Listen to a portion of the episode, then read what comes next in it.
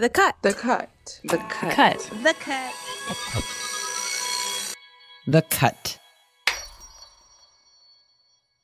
I feel like I've fully regressed to middle school again. I can't go out to parties or bars. I have this weird mask acne that I don't know what to do with.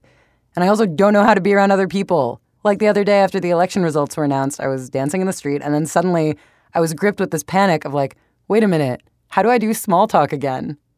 This time at home has really been a moment to tap into all my old anxieties.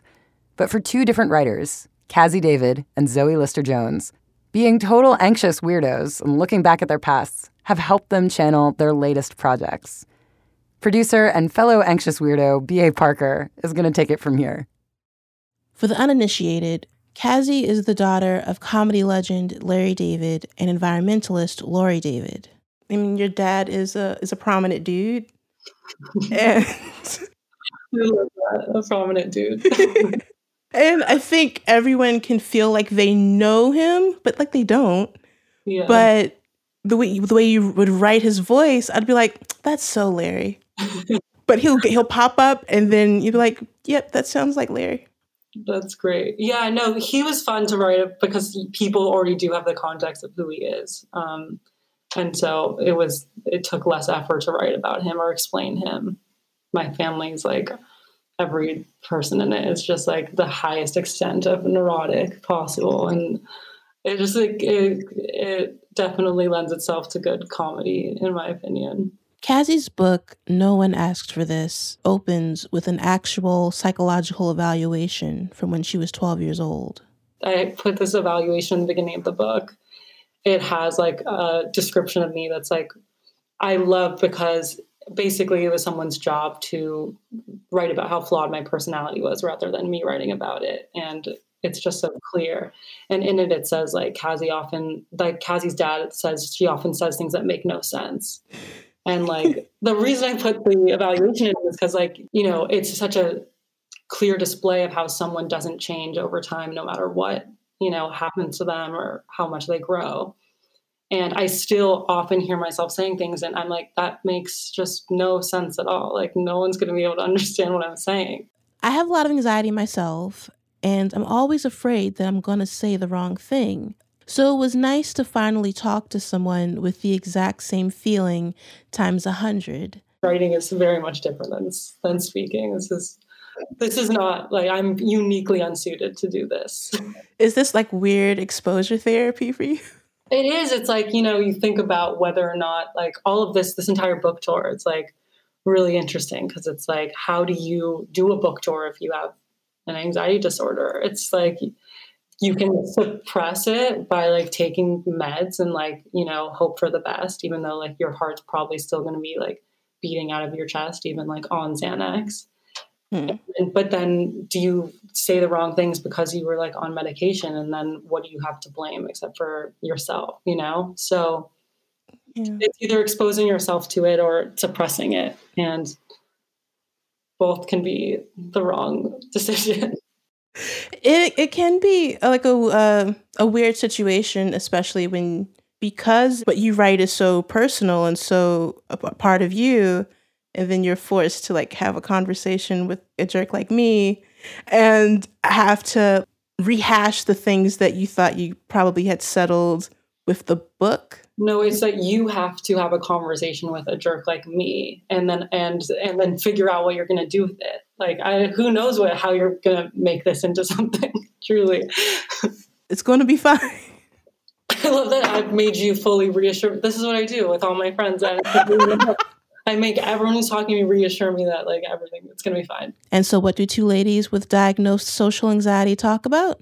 TikTok has arranged it so that I just look at um, burly, sensitive Canadian men. It's so interesting. Like everyone has something different that they see. None of us are seeing the same thing. What is your algorithm? I'm shown like really depressed single girls who are like complaining about boys. A lot of like um, the worst, just like most vapid celebrities that exist. I, I go on it to for like to make me feel better about the fact that I'm like in a body, like to just disassociate to forget that I'm like a person. So it's essentially to make me feel better. But then you get off of it and you don't even know like who you are or where you are, like how old you are. Although in the summer of 2018, Cazzie wasn't able to obliterate her sense of self in celebrity gossip because she had been dating comedian Pete Davidson for two and a half years. And one day, he dumped her over text. The next day, suddenly it was all over social media. He was now dating the most famous pop star on the planet, Ariana Grande. I mean, I'm I am a, an outsider, but also a person who just was inundated by pop culture mm-hmm. and was uh, like also sick of seeing it. just as a, a person in the world who was just trying to go through my timeline in peace, I can only guess that someone who had an emotional connection to that exposure must have uh, been um, draining. Yeah, I think, you know, for any breakup, you know, you, if you aren't famous and you are in a new relationship and you have, you know, you were just in another relationship or whatever it is, and you, you know, try to be as respectful as possible, you have the power to keep certain things private and not hurt other people or be be sensitive um, famous or not. And so i think that's like an important I know for me it was like an important takeaway that people are really fragile and you like are in control of like how certain things can affect others. But that's yeah it's it's an amplified it's definitely amplified because the same thing could have happened to you know a couple who isn't well known could have done that and it would have been just as hurtful for someone who they were just with. You know what i mean in one of Cazzie's essays called Erase Me, Cazzie talks about what it feels like to see your ex all over the tabloids while never mentioning his name. But in a weird way, you don't need to know his name. It's not about fame, it's really about what heartache looks like in real time.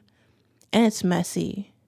A whole section of the essay involves her sobbing on the bathroom floor of an airplane, at a graduation party, on vacation, and no one knows how to respond that was one of the essays in the book that I had written like during every moment that I actually was experiencing it. Um, I, there wasn't a lot of there was a lot of going back to it so I could edit out you know anything I wasn't comfortable with. But I really did write. I was writing it every single day with no intention of doing anything with it, but I did.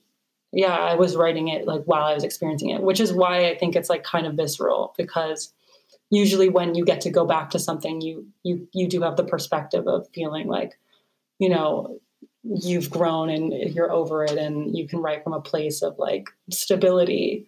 And i i wasn't writing it from from that place at all.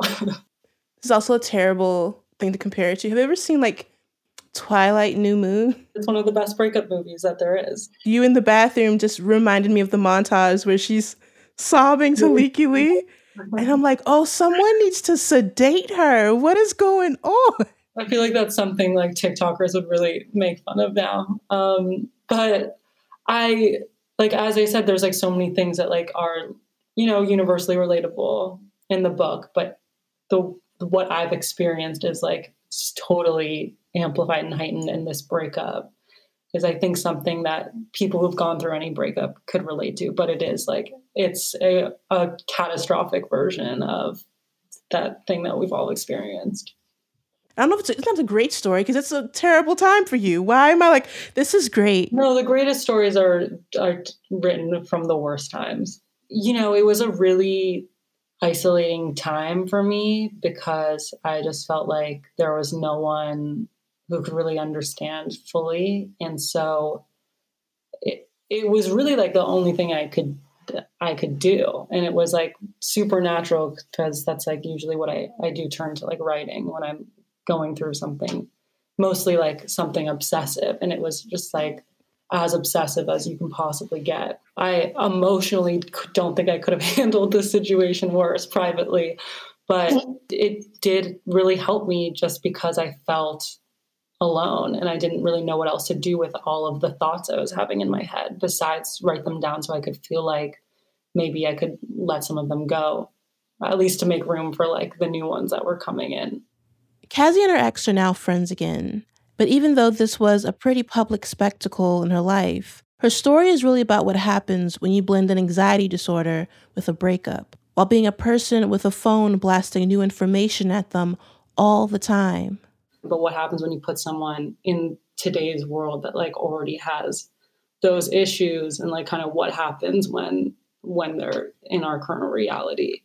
And I feel like that was what I wanted to give more context to. That's so interesting. Cause like say I like I am someone who has social anxiety. Reading your essays, I would just like, oh no.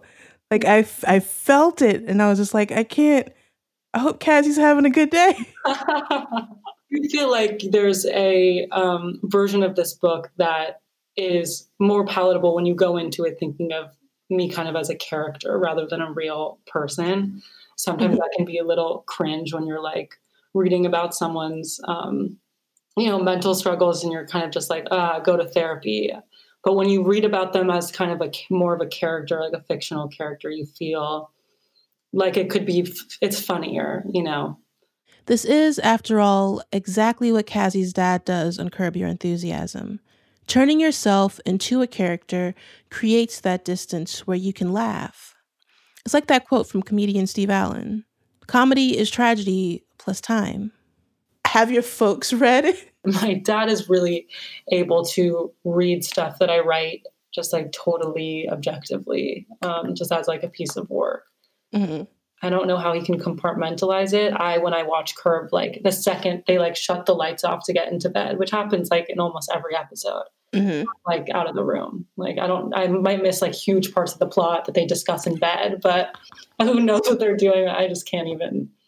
Yeah, my dad is is much more able to do that. But now that there are new eyes or ears experiencing you and your essays, how does that feel?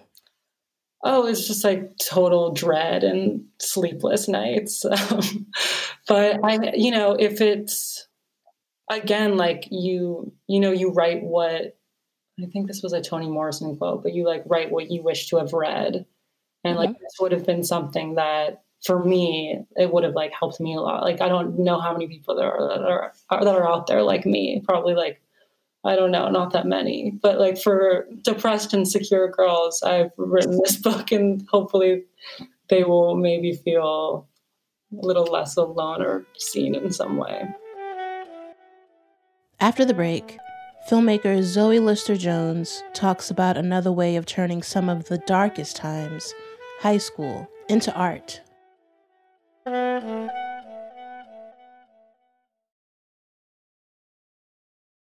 Zoe Lister Jones is an actress who's been seen on shows like New Girl and Life in Pieces. She also starred in, wrote, and directed the 2017 indie comedy Band Aid about a married couple who turn their fights into songs in order to save their relationship. Zoe Lister Jones projects this kind of cool, accessible confidence, but she'll always be a teenage weirdo at heart. I had such a strong group of um, like weirdo women in high school that were like my my like energy field you know like that protected me. And like every party because we were so you know we were weirdos like we would just like we'd show up but we would find like a room that nobody was in and we'd like close the door and put like on like a, a dance mix cassette tape. And we would just dance by ourselves and that's all we needed and once you learn that Zoe had a strong group of weirdo friends, it makes total sense that she was drawn to the film The Craft, that cult classic 1996 film about a coven of goth high schoolers who have sleepovers and learn dark magic to reap revenge on everyone who has wronged them. And and I think part of what the original Craft did so beautifully was it it was a representation of of the other, you know, of weirdos mm-hmm. and um, weirdos stepping into their power. And that spoke to me so much as a teenager. Although in the craft, all that dark power goes horribly awry. They may have killed a few people and turned on each other. A lot of what we see in media when especially teenage girls like are coming into their power is that especially in genre films is that that power is too overwhelming and it, it ends up you know, they end up becoming out of control and um, and the power can turn on them and turn dangerous and then they turn on each other. And i think i really wanted to subvert that message because there is no power too great for women you know? And when i when i say women i of course am including trans women. Like there is no there is no power that we should feel um, intimidated by or that it's not our place to embody. So when Zoe took on the challenge of writing and directing a sequel to The Craft, it's called The Craft Legacy. It just came out this year. She wanted to revisit the story in a new way. Yeah, you know, in the first one, like the girls ended up sort of turning on each other, and yeah, I think uh, we needed a little update on on that message. Of, um, I think there are larger, more nefarious and pervasive systems at work that in community we can as women try to you know dismantle day by day. Like for example in zoe's version of the craft the main character bleeds on her seat during class and the boys around her start to ridicule her. And that's the moment when the coven gathers around her and invites her in, which is like all the support I wish I had when I was trying to get my period under control because it shouldn't be something so mortifying and scary. that's so common. Well, I got my period in class in high school. Oh no. Yeah, and uh, actually, like more than once. Like I like I like did not understand how to harness my period. Um, yeah, a lot of like tying the sweatshirt around the waist. Yes. So, oh. so that again, like that was like that was not me just being like this would be a cool like you know homage to carrie or whatever. It was like i was still i'm still working this shit out today you know like. I love that the true villain is patriarchy. You hit a lot of big ticket items of just like you got like menstruation you've got bisexuality you've got toxic masculinity and like how do you how do you decide what to tackle and what to like put a pin in you know, the personal is political. and so, what in my own life um, has led me to where I am today, what traumas, you know, uh, need to be unpacked that also are that are like you know collective traumas uh, when we're talking about uh, women's experiences. But I think in the film, you know, I was I was bullied. Um, I, I shaved my head when I was 12 years old, and I was very much like made fun of um, and felt, I guess, like my, I was thinking about this like actually this morning, which is just like a light early morning thought, which is like, I've been humiliated by a lot of men throughout my life. and, um, and, and so, um, without like vilifying men as a whole, just from my own personal experience as a woman, um, I guess I wanted to represent that and the pain that that causes at such a seminal moment in a young woman's life when you're coming into your sexuality and when you're coming into just um, your sense of self. There are so many traumatic experiences that tend to really um, cause a lot of harm to mm-hmm. young women. There's this great quote in the film that's like, uh, it's like you you shouldn't run from your power. And in this film, I really want to like take that to the next level, which is that your difference is your power, mm-hmm. and and embracing one's of you know sense of otherness, which especially in your adolescence is so present. Um, but then you know continues throughout our lives. Um, that that it's not something to hide from, it's something to step into. Mm-hmm. Mm-hmm. This episode was produced by B.A. Parker, editorial support from Allison Behringer. This episode was engineered and scored by Brandon McFarland, who also did our theme music. Special thanks to Karinza Kadinas and Sankita Singh Kurtz, and Stella Bugbee and Nishat Kurwa are the show's executive producers. This show is made possible by the team at New York Magazine. You can read and support their work by going to thecut.com slash subscribe. I'm Avery Trufelman. Thanks for listening. Mm-hmm.